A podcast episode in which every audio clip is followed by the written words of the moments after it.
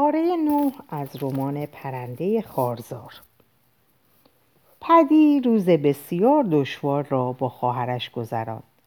تحقیر شده و مطیع اراده او. هرگز بافی این احساس به او دست نداده بود. به او کمک کرد که با کفش های روباز دانتلیش قرولند کنان راهی از میان گلولای گیلی برای خود باز کند و لبخند زنان در حالی که با اشخاصی که پاسخ سلامشان با غرور پرنسس ها رو می‌داد. برادرش را به دنبال خود می‌کشید. آن وقت مجبور بود وقتی مری دستبند زمرد را به برنده مسابقه اصلی اعطا کرد در کنارش باشد. او نمی‌فهمید چرا برگزار کنندگان مسابقات پول گذافی را صرف خرید یک قطعه جواهر می‌کردند. در حالی که به نظر او می‌توانستند یک جام طلایی و یا یک بسته پول حسابی به برنده تقدیم کنند و طبیعت این گونه مسابقات را درک طبیعت این گونه مسابقات را درک نمی‌کرد که کسانی که در آن شرکت می‌کردند احتیاجی به این پول ناچیز نداشتند و یا و جایزه را دو دستی به زنانشان تقدیم می‌کردند هاری هوپتون که اسب کهر اخته کردهش کینگ ادوارد دستبند زمرد را برده بود تا به حال یک دستبند یاقوت یک دستبند برلیان و یکی دیگر از یاقوت کبود که آنها را در سالهای قبل برنده شده بود در تملک داشت او صاحب یک زن و پنج دختر بود و به همه اعلام می‌کرد تا شش دستبند نبرد دست بردار نخواهد بود پیراهن کلفت و یقه آهاری پدی پوستش را به خارش می آورد. کت و شلوار آبی رنگ خفهش می کرد. غذاهای دریایی نامنوس که از سیدنی آورد شده بود همراه با شامپانی معدهاش را که به گوشت گوسفند عادت داشت ناراحت می کرد. این احساس به او دست داده بود که قیافه ابلهانه ای دارد.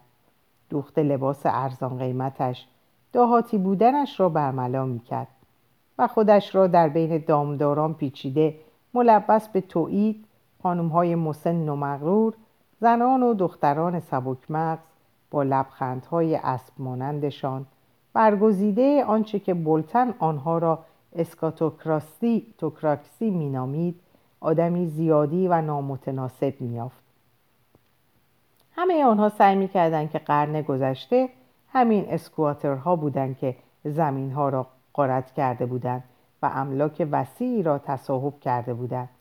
و بعد ضمن یک توافق ضمنی با فدراسیون و تشکیلات قانونی مخصوص استرالیا آن املاک را به اسم خود ثبت کرده بودند. اکنون آنها به صورت مهمترین شخصیت های استرالیا درآمده بودند. احزاب سیاسی خودشان را تشکیل داده بودند و بچه هایشان را به بهترین مدارس سیدنی میفرستادند.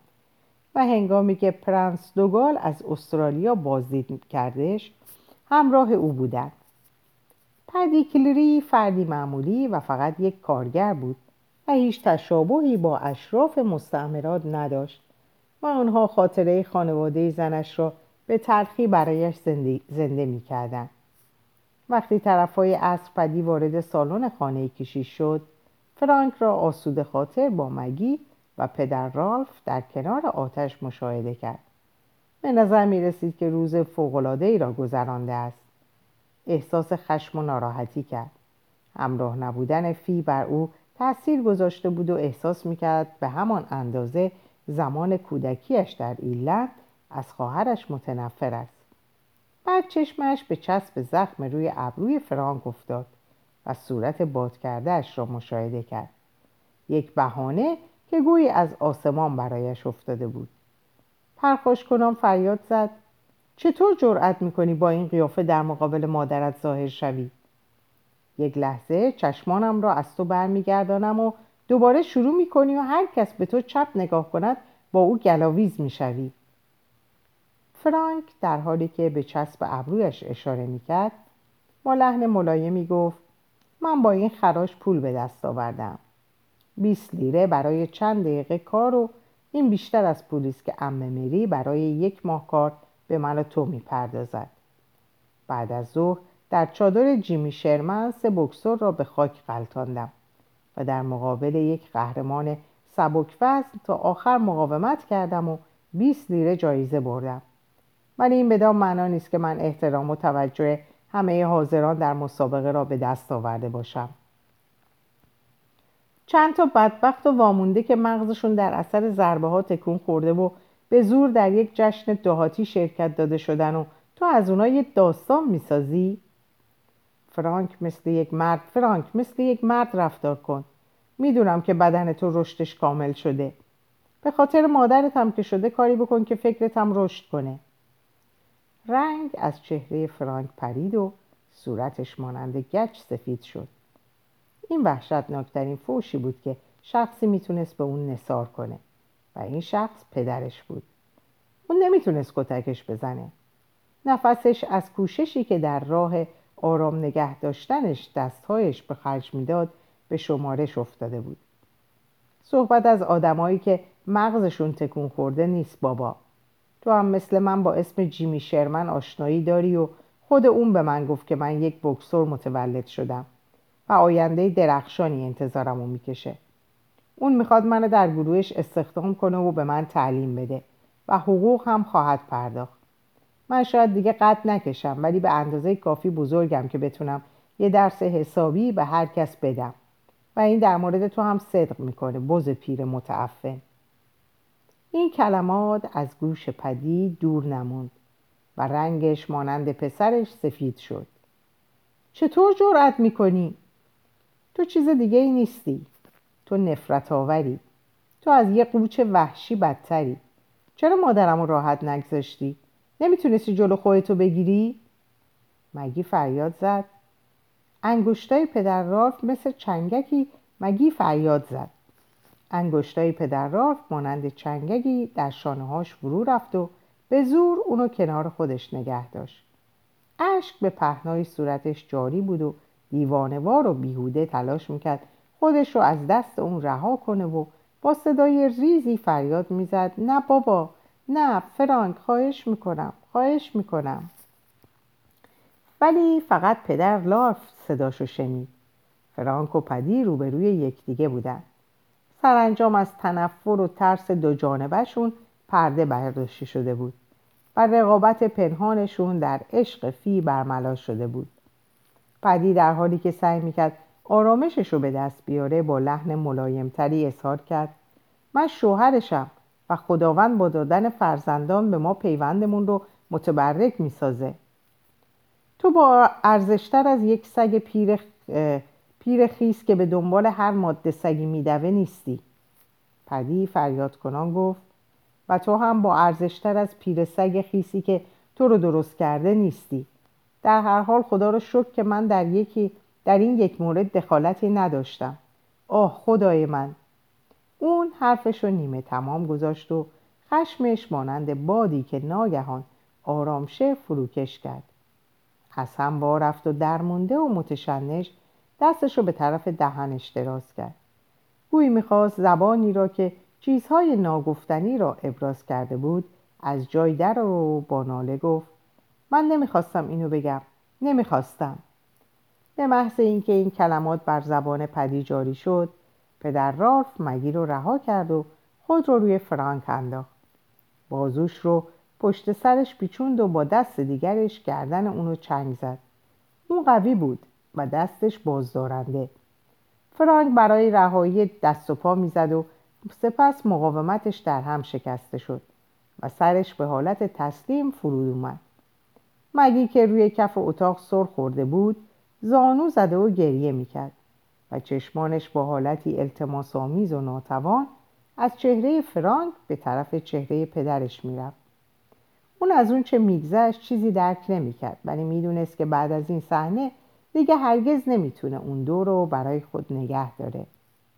فرانک با صدای خفه گفت اگر اون چیزیه که این اون چیزیه که تو می‌خواستی بگی بایستی خودم تا به حال اونو فهمیده باشم. گوشید سرش رو به طرف کشیش برگردونه. ولم کنید پدر من با اون کاری ندارم.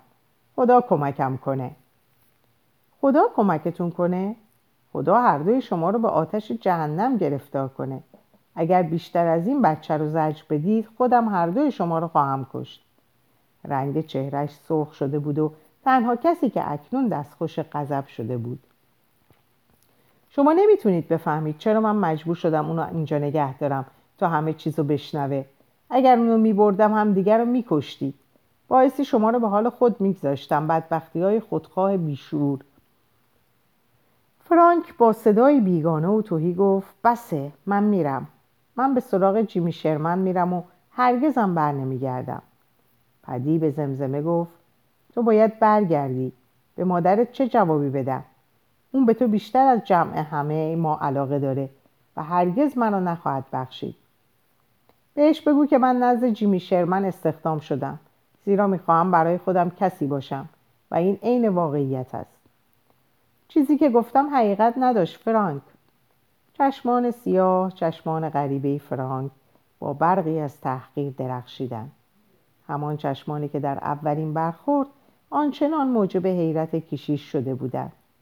چگونه فی با چشمان خاکستری و پدی با چشمان آبی پسری با چشمان سیاه به وجود آورده بودند پدر رالف قوانین مندل کشیش و گیاهشناس معروف اتریشی که مطالعاتی عمیق در مورد توارث نزد گیاهان به عمل آورد و قوانینی از آن استنتاج نمود را به خوبی می شناخت و از آن نتیجه گیری لازم را می کرد. فرانک کلاه و پالتویش را برداشت. اوه چرا حقیقت داشت؟ من همیشه بایستی این موضوع را حد زده باشم. خاطره مامان در حال نواختن ارگ در سالونی که هیچگاه نمی‌توانست از آن تو باشد و احساسی که تو از آغاز با ما نبوده ای که تو بعد از من آمده ای و او قبل از تو به من تعلق داشته. خنده ای بی صدا سر داد و وقتی فکر می کنم که در تمام این سالها تو را مقصر می دانستم که او را تزلزل داد تنزل داده ای در حالی که مقصر اصلی من بودم من بودم. کشیش در حالی که سعی می‌کرد فرانک را نگاه دارد گفت تقصیر هیچ کس نیست فرانک. این مشیت الهی بوده. باید چیزها را از این نظر نگریست. فرانک خودش را از دست او خلاص کرد و با قدم های سبک تند به طرف درب روانه شد. پدر رالف با خود فکر کرد یک بکسور مادرزاد. فکری که از قسمت دست نیافتنی و تماشاگر مغز یک کاردینال میتراوید. در آستانه درد پسر جوان با تمسخر تکرار کرد مشیت الهی. شما وقتی رول کشیش را بازی می‌کنید یک توتی بیشتر نیستید.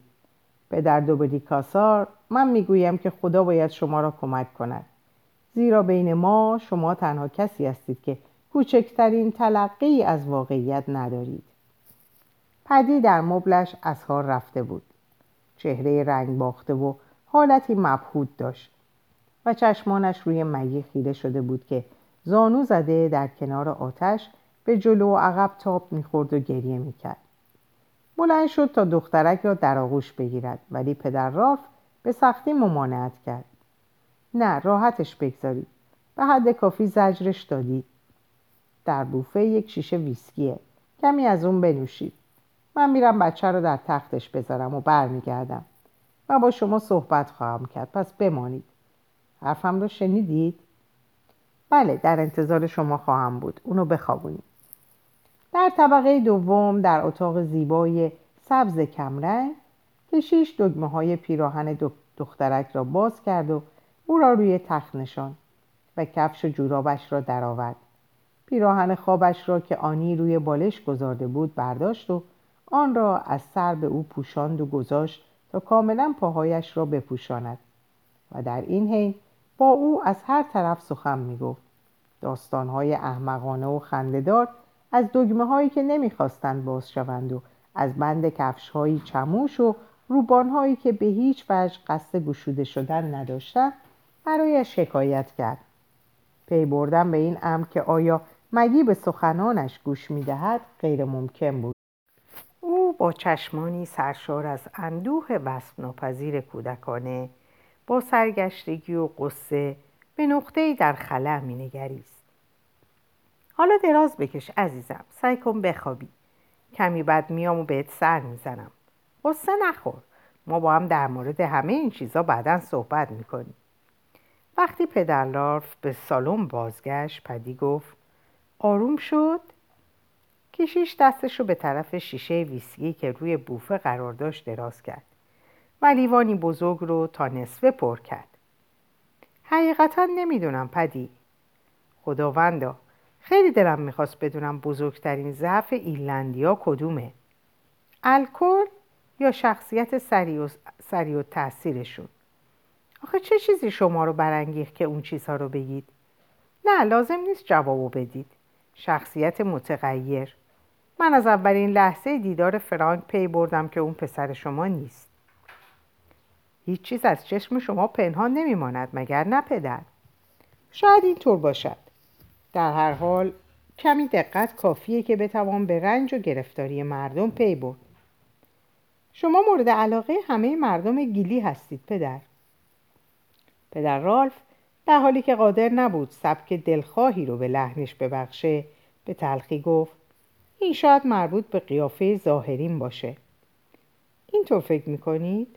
عقیده من این نیست. ما شما رو دوست داریم چون کشیش بسیار خوبی هستید. پدر رالف که ناراحت به نظر می رسید قرولند کنان گفت در هر حال مثل اینکه من به طوری مبهم آلوده گرفتاری های شما شدم. شاید بهترین باشه که اون چرا در قلبتون سنگینی می‌کنه برام حکایت کنید. پدی چشمانش رو به شعله های آتیش دو اون که احساس پشیمونی شدید رنجش می‌داد و می‌خواست فکرش رو منحرف کنه آتیش رو با هیزم فراوون شعله ور کرده بود. لیوان خالی در دستش از لرزشی شدید تکام می‌خورد. پدر رالف از جا برخاست. بطری رو برداشت و مقداری ویسکی براش ریخت. پدی پس از نوشیدن جرعه از اون آه کشید و اشکهای فراموش شده بر هایش را پاک کرد. من نمی‌دانم پدر فرانک چه کسی است. این ماجرا قبل از آنکه فی را ملاقات کنم اتفاق افتاده بود. خانواده فی یکی از مهمترین فامیل های زلاند نو بودند و پدرش مالک ملکی وسیع در نزدیکی آشبورتن واقع در جزیره جنوب بود. و در اونجا به کشاورزی و دامداری می پرداخت. ثروت بیحسابی داشت و یه دختر و اونطور که بعدها فهمیدم پدرش برای اون آرزوهای بزرگی در سر می. سفر به انگلستان معرفی او به دربار و همسری شایسته اون هرگز در خونه دست به سیاه و سفید نزده بود و مانند همه ثروتمندان در خانهشان تعداد بسیاری خدمتکار، سرپیش خدمت، اسب و اتومبیل مهیا بود. من در شیر فروشی کار می‌کردم و گاهی فی رو در حالی که پسر بچه کوچیکی رو که تقریبا 18 ماه داشت به گردش می‌برد می‌دیدم. سپس یک روز جیمز آرمسترانگ به سراغ من اومد و برام حکایت کرد که دخترش آبروی خانواده رو به باد داده و صاحب فرزند نامشروعی شده و معلومه که ماجرا در خفا نگه داشته شده بود. ولی وقتی خواسته بودن اونو از خونه بیرون کنم مادر بزرگش چنان قوقایی برپا کرده بود که فی با وجود ناراحتی هایی که در خونه داشت در اونجا موند. وقتی مادر بزرگ در بستر مرگ بود دیگه هیچ چیز مانع از اون نبود که خانواده از وجود فی و فرزندش خلاص شه. من مجرد بودم و جیمز به من اظهار, اظهار کرد در صورتی که با دخترش ازدواج کنم و قول بدم که جزیره جنوب رو ترک کنم خرج سفر ما رو به اضافه 500 لیر می‌پردازه. به هر جهت پدر این برای من شانس بزرگی محسوب می‌شد و منم از تجرد خسته شده بودم. چون همیشه اونقدر خجالتی بودم که با دختران به هیچ جا نمی رسیدم پیشنهاد جالبی بود و وجود بچه هم منو ناراحت نمی کرد مادر بزرگ از ماجرا با خبر شد و با اون که مریض بود دنبال من فرستاد. زنی با قدرت و خشه ولی یه خانم واقعا متشخص. اون کبی درباره فی با من صحبت کرد. ولی از پدر بچه اسم نبرد و منم در این مورد اصراری نداشتم. اون از من قول گرفت که با نوش خوش رفتار باشم. زیرا خوب می‌دانست که به محض اون که چشم از جهان فرو ببنده فی مجبور میشه خونه رو ترک کنه. و هم او بود که به پسرش جیمز پیشنهاد کرده بود شوهری برای فی دست و پا کنه. من دلم به حال پیرزن سوخت چون خیلی به نوش علاقه داشت. پدر باور می‌کنید اگه به شما بگم که اولین بار که صدای فی رو شنیدم پس از ازدواج با اون بود؟ کشیش زمزمه کنان گفت بله باور می‌کنم. نگاهی به مشروب داخل لیوانش انداخت و اونو سر کشید. بطری ویسکی رو برداشت و برای پدی و خودش مشروب ریخت. که اینطور پدی شما با زنی از طبقه خیلی بالاتر از خودتون ازدواج کردید؟ بله اوایل واقعا از اون میترسیدم. در اون موقع اون اونقدر زیبا و دست نیافتنی بود. نمی‌دونم مقصودم رو درک می‌کنید. مثل اینکه اون حتی اونجا نبود و همه این جریانات برای کسی دیگه ای اتفاق میافتاد. پدر رالف آهسته گفت اون هنوزم زیباست. من می‌تونم در چهره مگی زیبایی دوران جوانی مادرش رو باز یابم. زندگی ما برای اون آسون نبود پدر. ولی از دست من چه کاری ساخته بود؟ لاقل اون با من در امنیت بود و کسی نمی‌تونست با اون بد رفتاری کنه. دو سال طول کشید تا اینکه من واقعا شوهرش شم. من مجبور شدم به اون آشپزی، جارو کردن، شستشو و اتو کردن رو یاد بدم. چون هیچ کدوم از این کارا رو نمی‌دونست. اون هیچ وقت در تمام سالهای ازدواجمون حتی یک بار هم لب به شکایت باز نکرد. هرگز نه خندیده و نه گریه کرده. فقط گاهی در خلوت خود رو به دست احساسات میسپاره و حتی در این لحظات هم سخنی بر زبان نمیاره من آرزو داشتم که اون با من درد و دل کنه ولی میترسم. چون احساس می‌کنم که اسم اون مد رو بر زبان خواهد آورد. آه من ادعا نمی کنم که اون به من و بچه ها علاقه نداره. ولی اونقدر دوستش دارم که این موضوع رو درک کنم که احساس عشق جز برای فرانک در دل اون مرده باشه. من می‌دونم که اون فرانک رو از تمام ما بیشتر دوست داره. و همینطور پدر پدر فرانک رو میپرستیده. ولی چیزی از اون نمی‌دونم و نمی‌دونم چگونه آدمی بوده و چرا نتونسته با فی ازدواج کنه.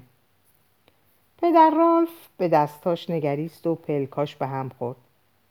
آه پدی زندگی چه جهنمیه. خدا رو شکر که من فقط در حاشیهش متوقف شدم. اونقدر شهامت نداشتم که واقعا اونو لمس کنم. پدی در حالی که به زحمت می‌تونست روی پاش بیسته بلند شد. آه این بار من خیلی تند رفتم و فرانکو مجبور به رفتن کردم. من می‌دونم که فی هرگز منو نخواهد بخشید. شما نباید ماجرا رو برش تعریف کنید. تنها می‌تونید به اون بگید که فرانک همراه گروه بکسورا رفته, بدون رفته بدون توضیح. فی هم روحیه سرگشته و ناآروم فرانک رو به خوبی می‌شناسه و حرف شما رو بیشک باور خواهد کرد. پدی به تلخی گفت نه من نمی‌تونم این کارو بکنم.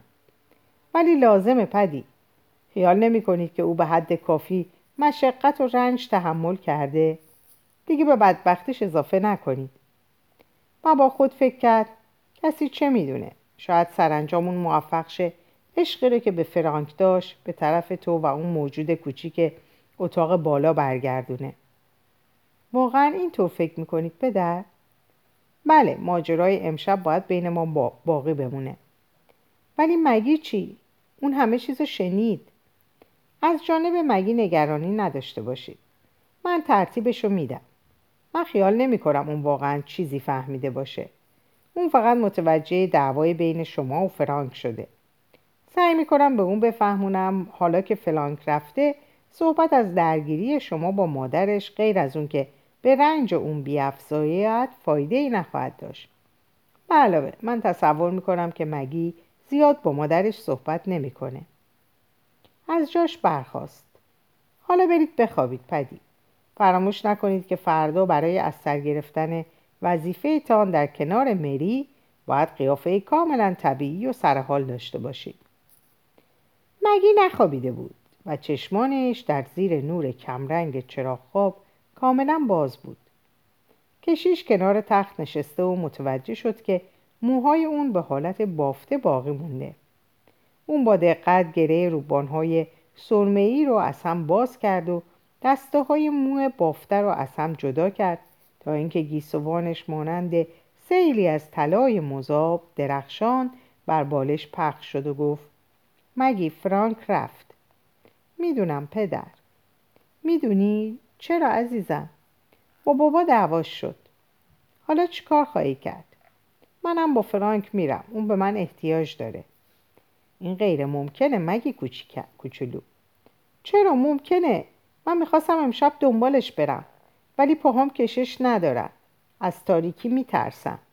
ولی فردا صبح دنبالش میرم. نه مگی نباید این کارو بکنی. ببین فرانک باید زندگی خودشو داشته باشه و حالا وقتشه که به دنبال اون بره. من می‌دونم که تو دلت نمی‌خواست اون شما رو ترک کنه. ولی مدت زیادیه که اون انتظار می‌کشید تو نباید خودخواه باشی. باید گذاشت که اون هر طور می‌خواد زندگی کنه. مکسی کرد و ادامه داد. وقتی ما بزرگ میشیم این امری طبیعیه که بخوایم زندگی رو در خارج از خونه ای که در اون پرورش یافتیم ادامه بدیم و فرانک به سن بلوغ رسیده. اون احتیاج به زندگی داره. خونه، همسر و خانواده. آیا می‌فهمی مگی؟ دعوای بین فرانک و پدرت هم از همین میل برادرت سرچشمه می‌گیره و به این دلیل نبود که اونا همدیگر رو دوست ندارن. چون بسیاری از مردان جوان اینطور خانوادهشون رو ترک می‌کنن و این دعوا برای فرانک بهانه بیش نبود. اون بدین ترتیب تونست به تصمیمی که از مدتها پیش گرفته بود عمل کنه. یه بهانه برای رفتن. آیا اینو درک می‌کنی عزیز کوچولو من؟ چشمان دخترک به طرف صورت کشیش برگشتن و به او خیره شدند. چشمانی که ناتوان دردناک و سال خورده می نمودند و بعد به زمزمه جواب داد می‌دونم وقتی که من دختر بچه کوچیک بودم فرانک یه دفعه دیگه هم می‌خواست ما رو ترک کنه ولی نتونست پدرم اونو به خونه برگردوند و مجبورش کرد که با ما بمونه ولی این بار پدرت اونو بر نخواهد گردون. زیرا قادر نخواهد بود. فرانک برای همیشه رفته و دیگه بر نخواهد گشت. پس اونو دیگه هرگز نخواهم دید کشیش صادقانه جواب داد. نمی‌دونم. دلم می‌خواست به تو اطمینان بدم که اون روزی باز خواهد گشت. ولی هیچ کس نمی‌تونه آینده رو پیش بینی کنه. حتی یک کشیش نفس عمیقی کشید. مگه تو نباید به مادرت بگی که دعوایی بین اونها اتفاق افتاده؟ متوجه ای؟ اون خیلی ناراحت میشه و این برای سلامتی اون خوب نیست. برای اینکه در انتظار بچه دیگه است. تو چطور اینو می‌دونی؟ مامان دوست داره بچه درست کنه و این کارو خوب می‌دونه. اونقدر بچه های خوشگل می‌سازه. حتی وقتی حالش خوب نیست. منم یکی مثل حال درست خواهم کرد و اینطوری اون جای فرانکو پر می‌کنه. کشیش زیر لب گفت بک... بکرزایی. در حی... بکرزایی. در حیوانات مذکر و معنس تولید مثل به وسیله تخمی که در معرض نر واقع نشود. موفق باشی مگی ولی اگه نتونی بچه ای درست کنی چی کار می‌کنی؟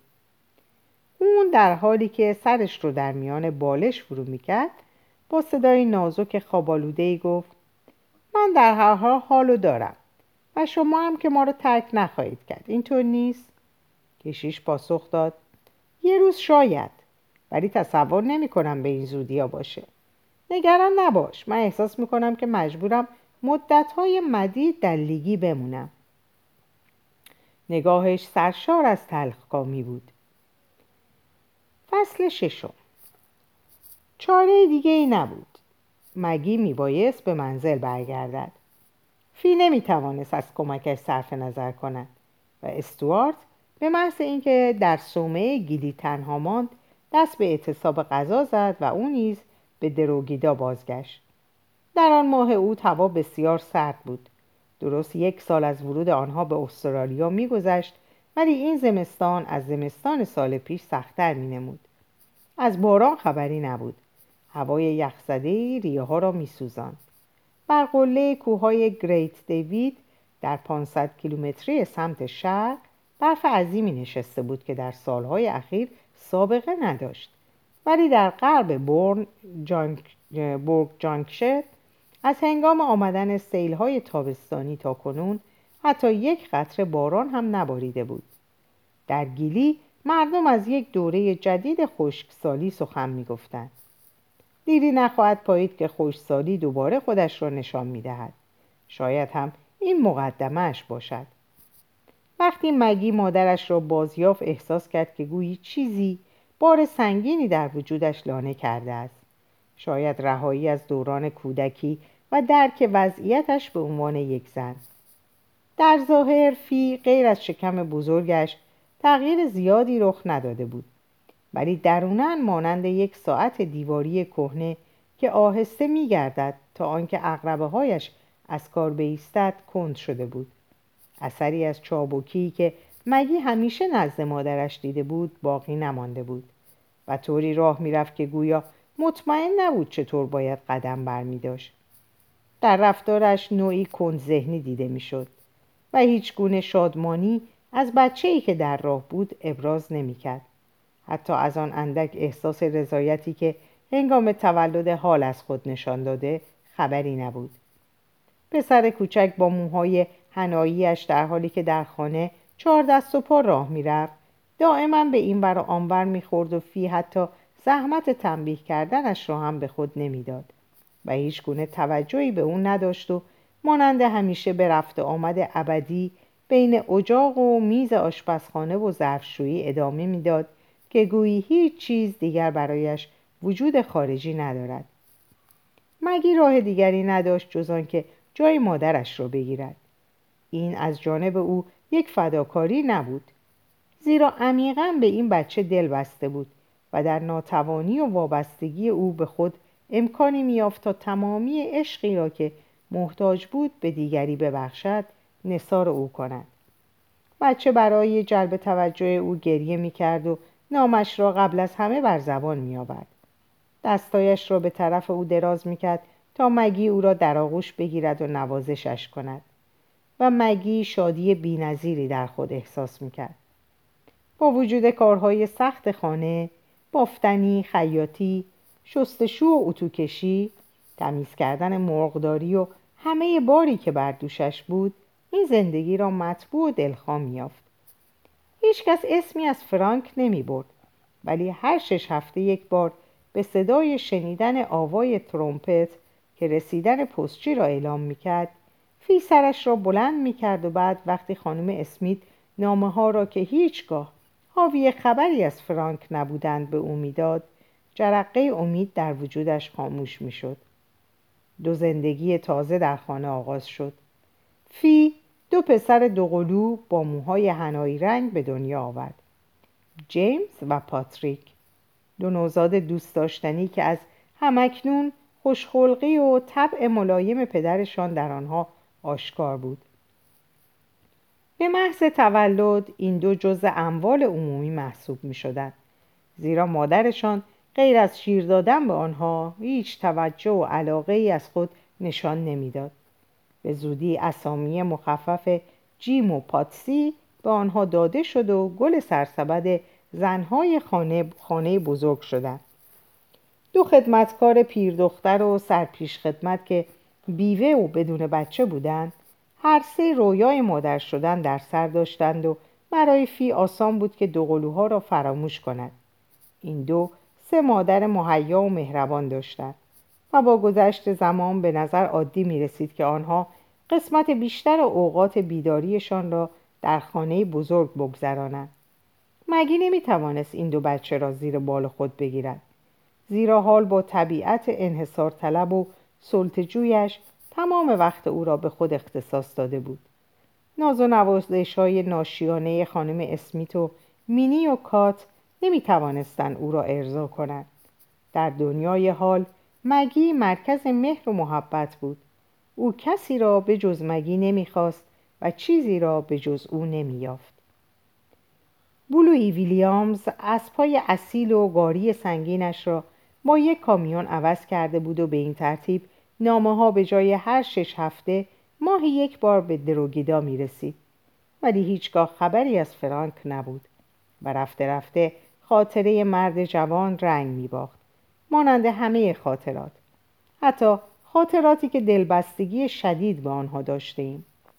به نظر می رسد با همه پافشاریمان برای فراموش نکردن مغز به تدریج التیام مییابد و در خاطره مگی چهره رنگ باخته از فرانک جایگزین صورت اصیلش شد نمودی مبهم از خطوط چهره‌ای که به تصویری غیر واقعی مبدل می‌شد تجسمی از یک قدیس که هیچ گونه ربطی با فرانک واقعی نداشت همان گونه که یک تصویر مقدس و معصوم حضرت عیسی نمی‌تواند ارتباطی با صورت بشر داشته باشد و در نزد فی این تبدیل و جایگزینی از اعماق روح سرکوب شده اش سرچشمه می گرفت. چون چون که او زنی کاملا در خود فرو رفته بود و این جایگزینی پدیده درونی بود که فقط شخص مورد علاقش آن را در میافت و او نیز نشانه ای از خود بروز نمی‌داد. گویی که پیوندی پنهانی و ناگفتنی در میان آن دو به وجود آمده بود که بار تنهاییشان را کمی سبک گردان شاید این وابستگی امری لازم و احتراز ناپذیر بود زیرا از بین بچه ها تنها استوارت به مادرش شباهت داشت در چهارده سالگی او به همان اندازه فرانک برای پدر و برادرانش ناشناخته و اسرارآمیز مانده بود. ولی برخلاف فرانک او هیچگاه انزجار و خشم دیگران را بر نمیانگیخت. بدون هیچ شکایتی همواره مطیع بود و همان سختی دیگران کار می‌کرد و هیچ گونه مشکلی در زندگی کلیری ها پیش نمی آورد. رنگ موهایش با آنکه هنایی بود از موی سایر برادران تیره تر می نمود و بیشتر به خرمایی می‌زد. چشمانش به قطره های آبی کمرنگ شباهت داشت. تنها پسر فی که پیش بینی می‌شد در سن بلوغ زیبایی قابل توجهی پیدا خواهد کرد. گو اینکه مگی معتقد بود که حال در بزرگی از این حیث از او سبقت خواهد گرفت در اینجا به پایان این پاره می‌رسم برای همگیتون اوقات خوشی را آرزو می‌کنم و خدا نگهدارتون.